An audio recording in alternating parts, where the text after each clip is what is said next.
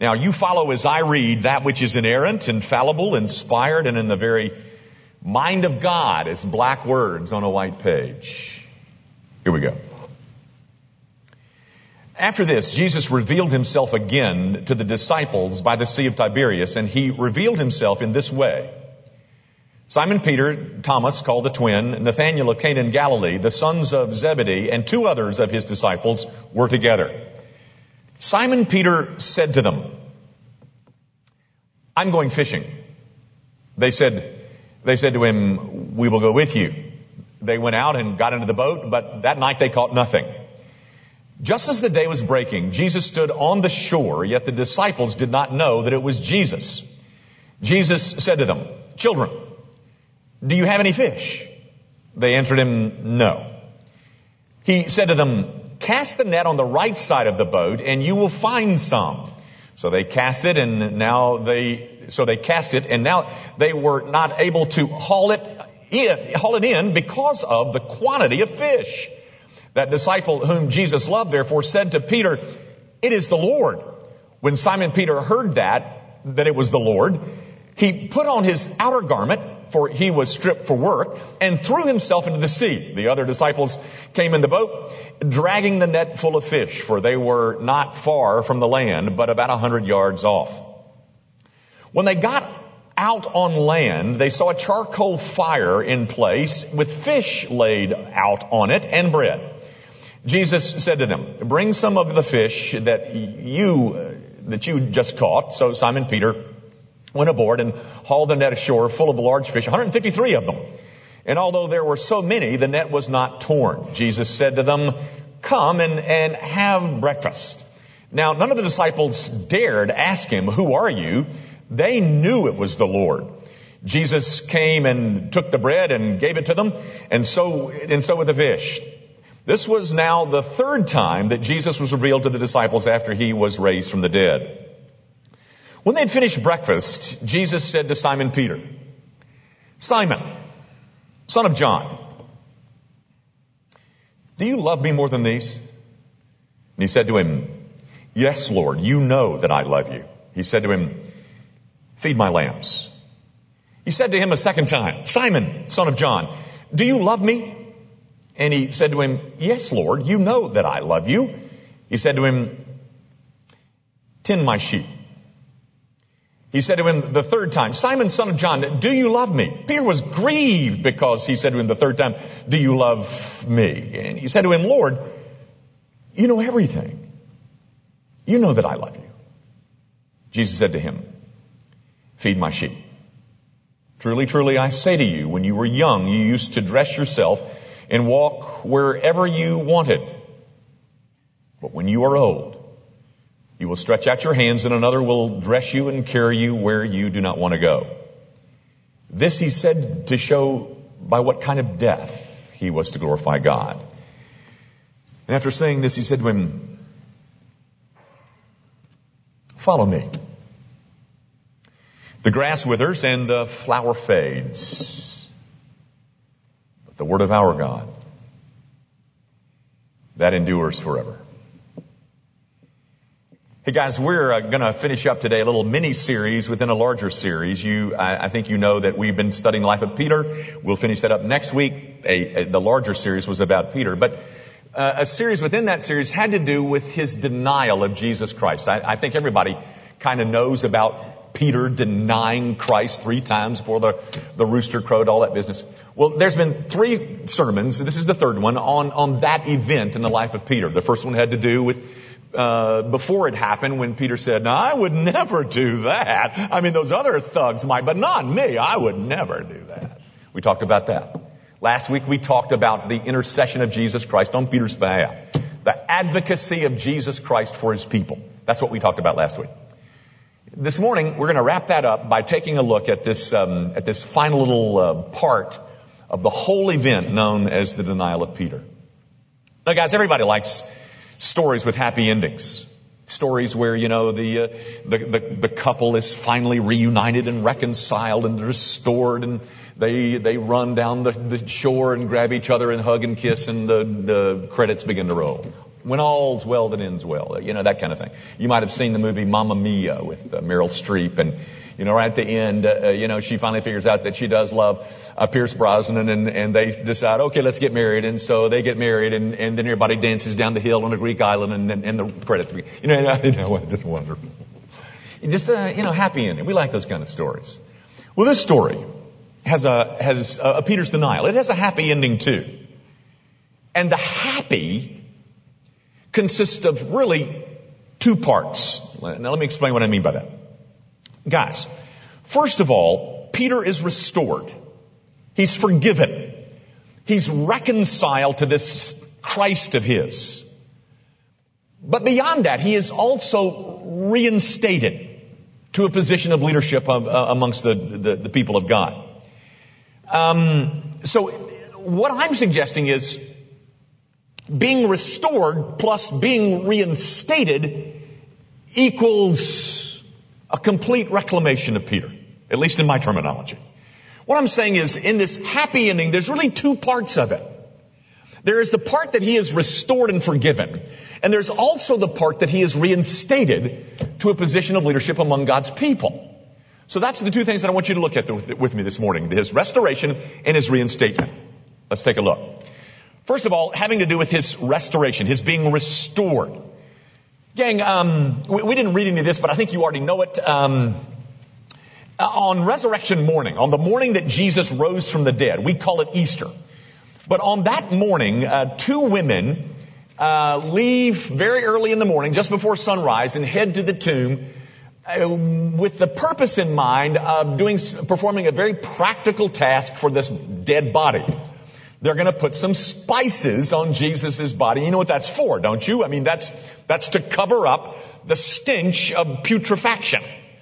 And so that, what they were going to do is just minister to this one they love by, you know, the spices business. But when they get there, when they get there, um, the unexpected happens. He's not there. But somebody else is. And who this is, we're never told. Some perhaps angel perhaps. And the angel says to them several things, but he also, say, this is what he says to the two women. But go, tell his disciples and Peter that he is going before you to Galilee. There you will see him just as he told you. Did you notice anything interesting about that statement? The angel says to the two women, go and tell his disciples and Peter. That little and Peter is very significant, guys. Because when the women get back to where the disciples are, they mention to Peter that Jesus has asked for him by name. That's the first hint that Peter gets that things are going to be okay. That he's still included. Now guys, what you may not know is that there was a meeting between Jesus and Peter before this one in John 21. Were you aware of that? Uh, Luke mentions it in Luke 24, 34. John doesn't mention it. Mark doesn't mention it. Matthew doesn't mention it, but Paul mentions it in 1 Corinthians 15. But nobody gives us any of the details of what took place in that private meeting between Jesus and Peter. We don't know what happened. And tradition tells us that it took place in uh, Gethsemane, but that's just tradition, guys. Um, but we don't know what happened in the exchange. So we're just left to guess. But this much, ladies and gentlemen, we know for sure that Peter never again mentions his denial. That is never again brought up. The, the restoration apparently takes place in this private meeting between Jesus and Peter in the Garden of Gethsemane. And by that time, by this time, by John 21, they are restored. And one of the hints that we know, one of the things that makes us know that is because the next time that Peter sees Jesus, right here in John 21, um, Peter is so unhindered that he throws himself in a lake and swims to shore so that he can be next to Jesus. There was not one molecule of reluctance on Peter's part. This throwing himself into a lake is the act of a joyfully forgiven man. Hey guys, um, sometimes you, you, you read a story like that, at least when I try to preach a story like that, and, and it's almost too good to be true. I, I think um, it's fairy tale like. You know, they all lived happily ever after. Sometimes, as a preacher, my biggest task is to convince you that God really is this good. That the gospel really is this glorious and that grace is really this amazing. That it's just as true as it is good. But we're not done yet. There's more. There's a whole nother, a, a whole different layer to this, to this reclamation project. Peter is restored and forgiven. Hallelujah. But what about, what about the ten? The ten what? Alright guys, we started with 12 disciples. One of them has committed suicide by hanging himself. His name is Judas. And that was shocking. Now we're down to 11. Now it's Peter that we're dealing with, so we've got the other 10. Judas has died and that's, that's amazing. But Peter's case is even more shocking to them, primarily because Peter had been the one who had so loudly said, I will never do that. They might run like a bunch of scared puppies, but I would never do that. So the ten are wondering, although they would never admit it out loud, what are we supposed to do with him? I mean, surely, surely he's all washed up as a leader. I mean, we can't trust a man who's done what he's done, can we? Guys, the story in John 21 is about the public reinstatement of a failed man of God. I don't know why this is, but I've always, when I've, when I've thought of this story, I've always thought of this exchange about Peter, do you love me? Peter, do you love me? I've always thought of that exchange as occurring with Jesus and Peter walking around the shoreline of the Sea of Galilee. That's never said in this text, ladies and gentlemen. I, I would suggest to you that what the text hints is that this conversation between Peter and Jesus takes place around a charcoal fire with the other ten guys sitting there. Peter was privately restored in Gethsemane. But he is publicly reinstated here in John 21. You see, there's two parts of the happy. Yes, he's forgiven, restored, yes. But there's another whole level. He is also reinstated to a position of leadership among God's people. And that's what I'm calling totally reclaimed. He's forgiven and he's He's put back in place, guys. He's reinstated. Now that's what I want you to see in John 21. So let's, let's turn our attention to this text in John 21. Guys, in verse 3, when Peter says, I'm going fishing, it seems to indicate that, that uh, Peter is thinking, I need to resume my former career.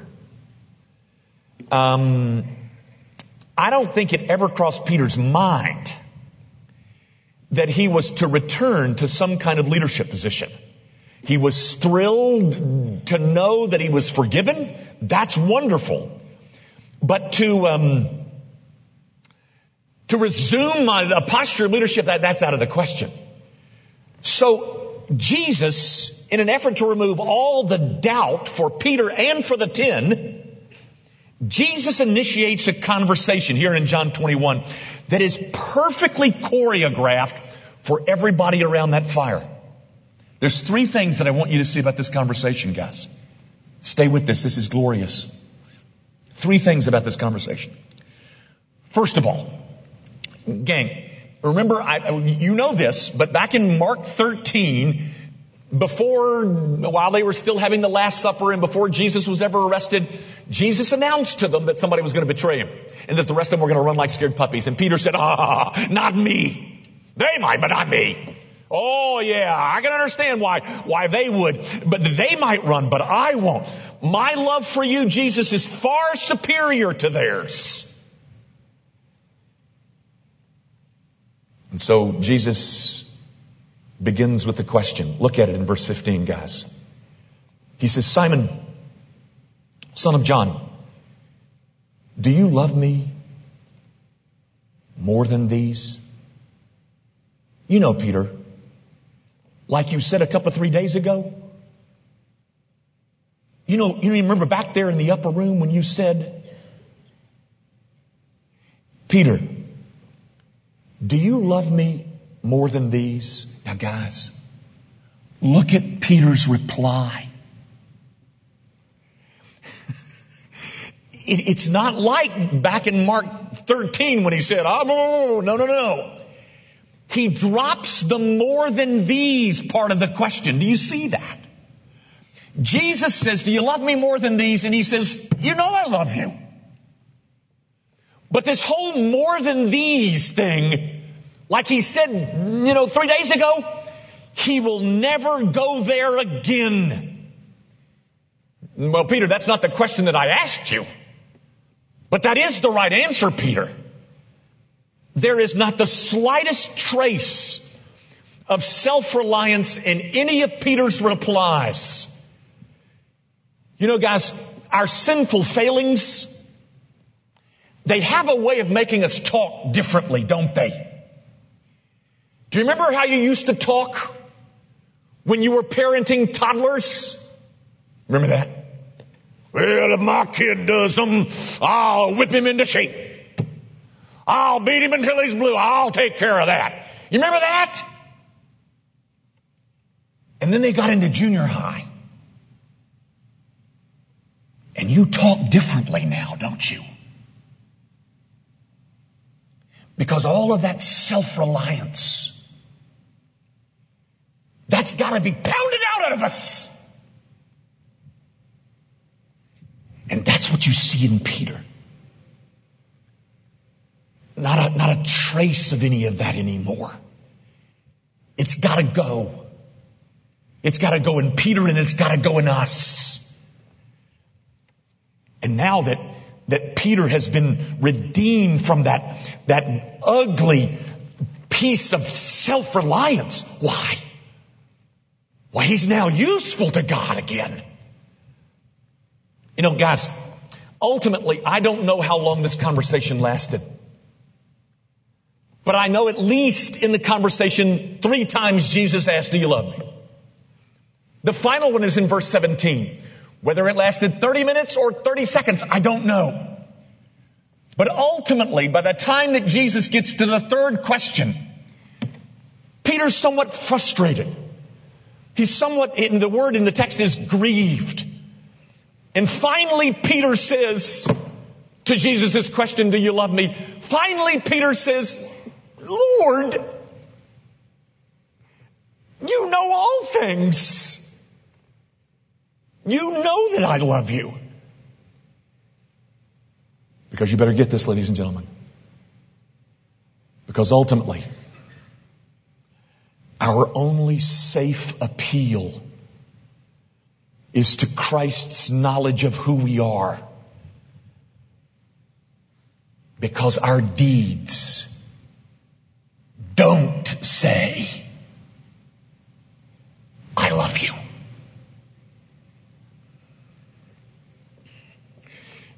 You know I love you, Jesus. Even though I can't prove that by pointing to how I've lived. You know, Jesus,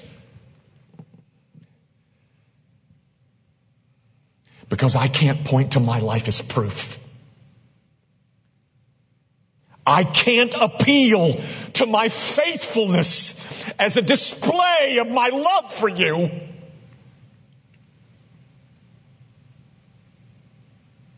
Oh, Jesus,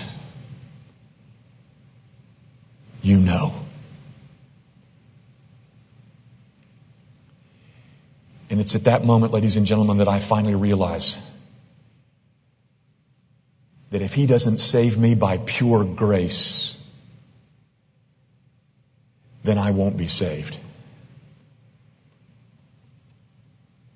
Because there's much about my life that contradicts any claim that I might make that I indeed do love Him.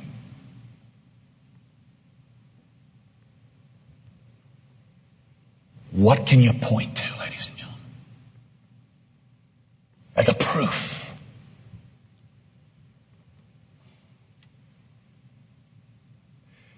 Nothing. Nothing. And so we, like Peter, all of us retreat to the same place. Jesus, you know. You know that I love you. The other thing, or the second thing that I want you to see about this conversation. Ladies and gentlemen, I don't know whether you've ever studied this passage before, but if you've ever taught it in a Sunday school class or something, there's way too much made in the commentaries about the verbs. You know, the, the, the, the, Greek verb agapao is used, and then he changes to the Greek verb phileo. Uh, that's all in this, do you love me, do you love me? He changes Greek verbs. I want you to know there's way too much that's been said about the verbs. Forget the verbs. How about let's concentrating on the direct object of the verbs? Peter, do you love me? Not do you love my people? Not do you love the church? Not do you love preaching? Peter, do you love me? You know, I, have heard people talk about in my world, you know, in the preaching world, I hear people, young men say that they've got a call to preach. God help you if that's all you've got. A call to preach. Ladies and gentlemen, the issue is not, do I love preaching?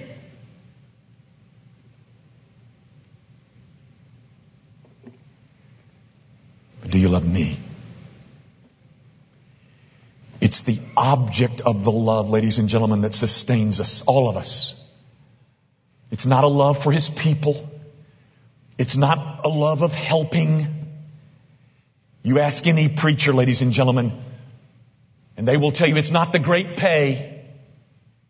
It's not the occasional perk. Or it's not the fun with God's people, but it's love for Him who died in my place. Is this worth it? No!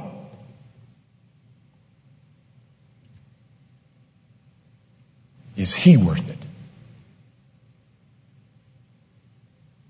Yes. And as far as the verbs go, ladies and gentlemen, they're all in the present tense. Which means that Jesus is asking Peter, he's not asking, did you love me back in the courtyard. Because you need to know, Peter, that was taken care of by the cross of Christ. Not did you once love me, Peter, but do you love me now? Okay. Then go feed my people. The, the third thing that I want you to see about this conversation, guys, is to simply ask you this. What does love for Christ look like? What does it look like? What, I mean, if, if I love Him, what does it look like? It's summarized in the last two words of my text, verse 19. Jesus says, follow me. Peter, Are you willing to, over a lifetime, faithfully, faithfully, disciplinedly obey me? Peter, I'm not asking you, will you die for me? I'm asking you, Peter, will you live for me? What does that love look like, ladies and gentlemen? It looks like disciplined, obedient living. That's what it looks like. Gang, in John 14, verse 15, he says, he repeats it in verse 21 and verse 23, but in 15 he says it very simply. Jesus says in John 14, 15, go look it up this afternoon. John 14, 15, he says, if you love me, keep my commandments. Guys, I have been going to school for 21 years of my life. I've got all kinds of degrees.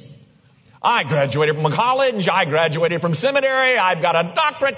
Uh, you know, I got all kinds of degrees and none of those are needed to understand if you love me, keep my commandments. Simple stuff. What does love for Jesus Christ look like? Obedience. Not that the obedience saves anybody, but because I do love Him, I have a desire to obey Him.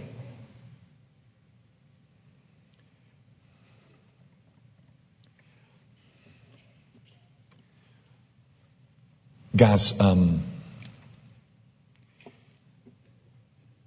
is there anybody here who needs to be reclaimed.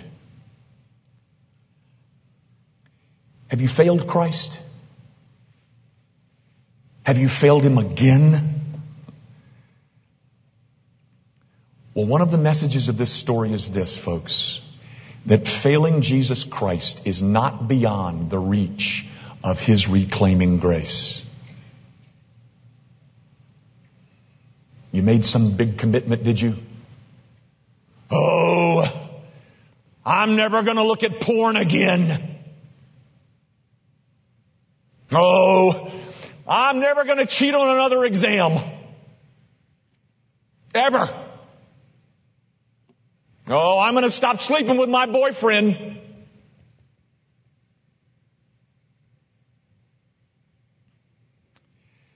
I, I, I, I'm, I'm never going to Blah, blah, blah.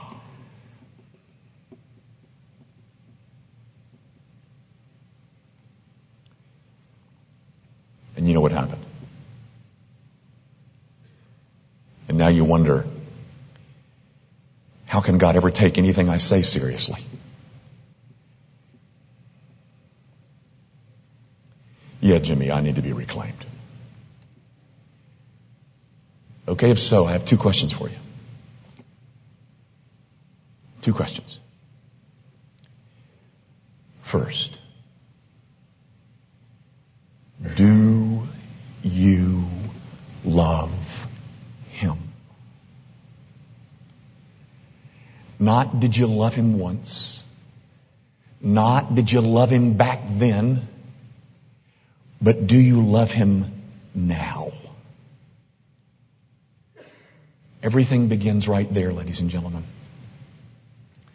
Whether it's just in terms of relationship or whether you speak in terms of usefulness or whether you speak in terms of leadership, it's not based on gifts. It's not based on ability. It's not based on uh, my steel will. It's based on love.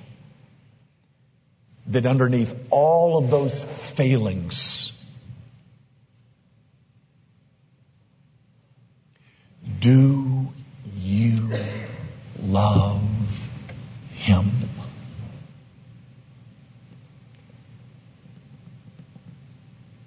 Here's the second question.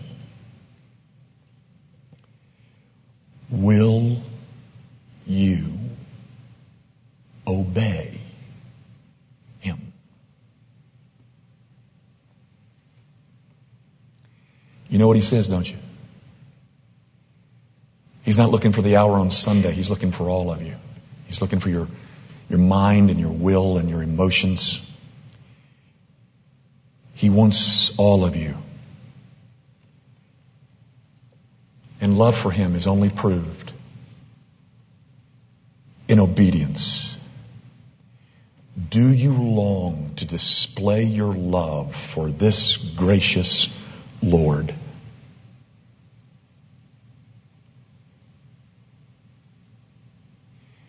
Then obey Him.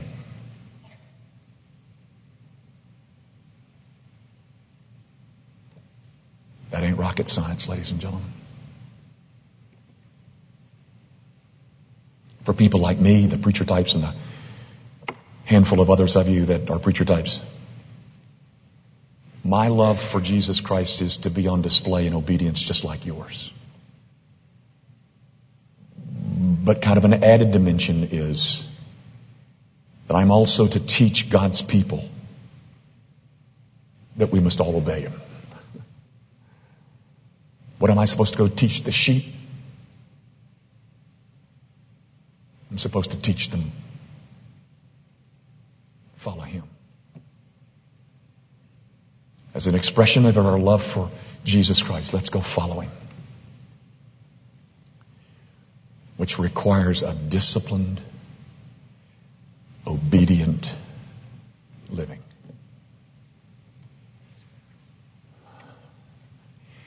Jesus' command is pretty clear here in that conversation, folks. At least for Peter, the remainder of his life will be spent shepherding a little frightened flock of believers, risking his life to fend off all the attacks of the wolves and feeding them on Jesus' word and reminding them that their failings are not beyond the reach of his reclaiming grace. And when Peter said that, there was a ring to it that it must be true.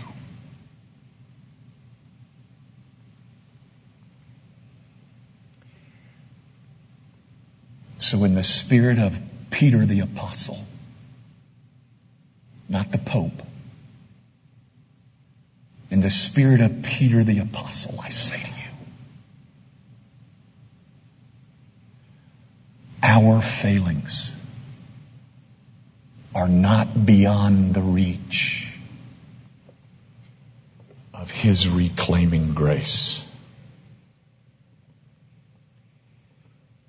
Surely, ladies and gentlemen, you can see that the bottom line in this text is not about Peter's love for Christ. It's about Christ's love for Peter. That was the thing that preserved Peter. It was not Peter's commitment to Christ. It was Christ's commitment to Peter. And so now, a new kind of fisherman stands beside a new kind of lake. A lake full not of fish, but a vast sea of people who need to be caught up in this glorious gospel of grace and then be taught that as an expression of our love for this Savior, we are to obey Him.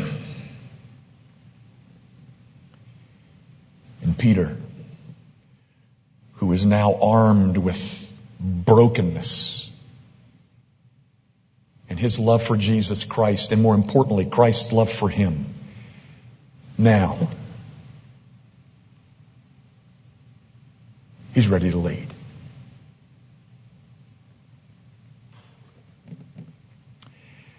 Guys, if all this is something that you scoff at, then you really don't know this God. You don't know Him because you have a legal heart. And you cling to a covenant of works. And you think the only way that you can make yourself right with God is to perform well.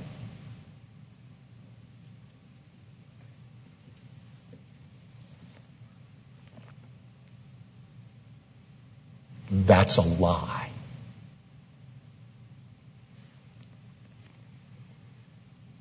And here is a story that shouts to you about the beauties of unmerited favor.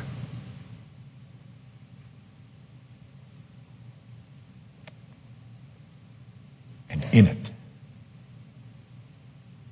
we hear the gospel. Our Father, I, I, do pray that you will make whatever I said clearer than I made it, and that you will use it for your own purposes to um, to remind your people that love is displayed in, in acts of obedience and in a life of obedience. I pray, O oh God, that you will help us sort out all of those commitments that we've made and broken, and um, now sit here this morning as people who need to be swept up once again into this reclaiming grace of this glorious Savior of ours. Father, um, if you've brought people here this morning who have not yet met Jesus Christ and still think that the way to heaven is through a path of human effort and human merit, would you show them that that's a path, all right, but it's a path that leads to hell? Would you show them the one that leads to heaven? The one that is framed and paved and guarded and directed by the finished work of Jesus Christ. We pray, of course, in His name. Amen.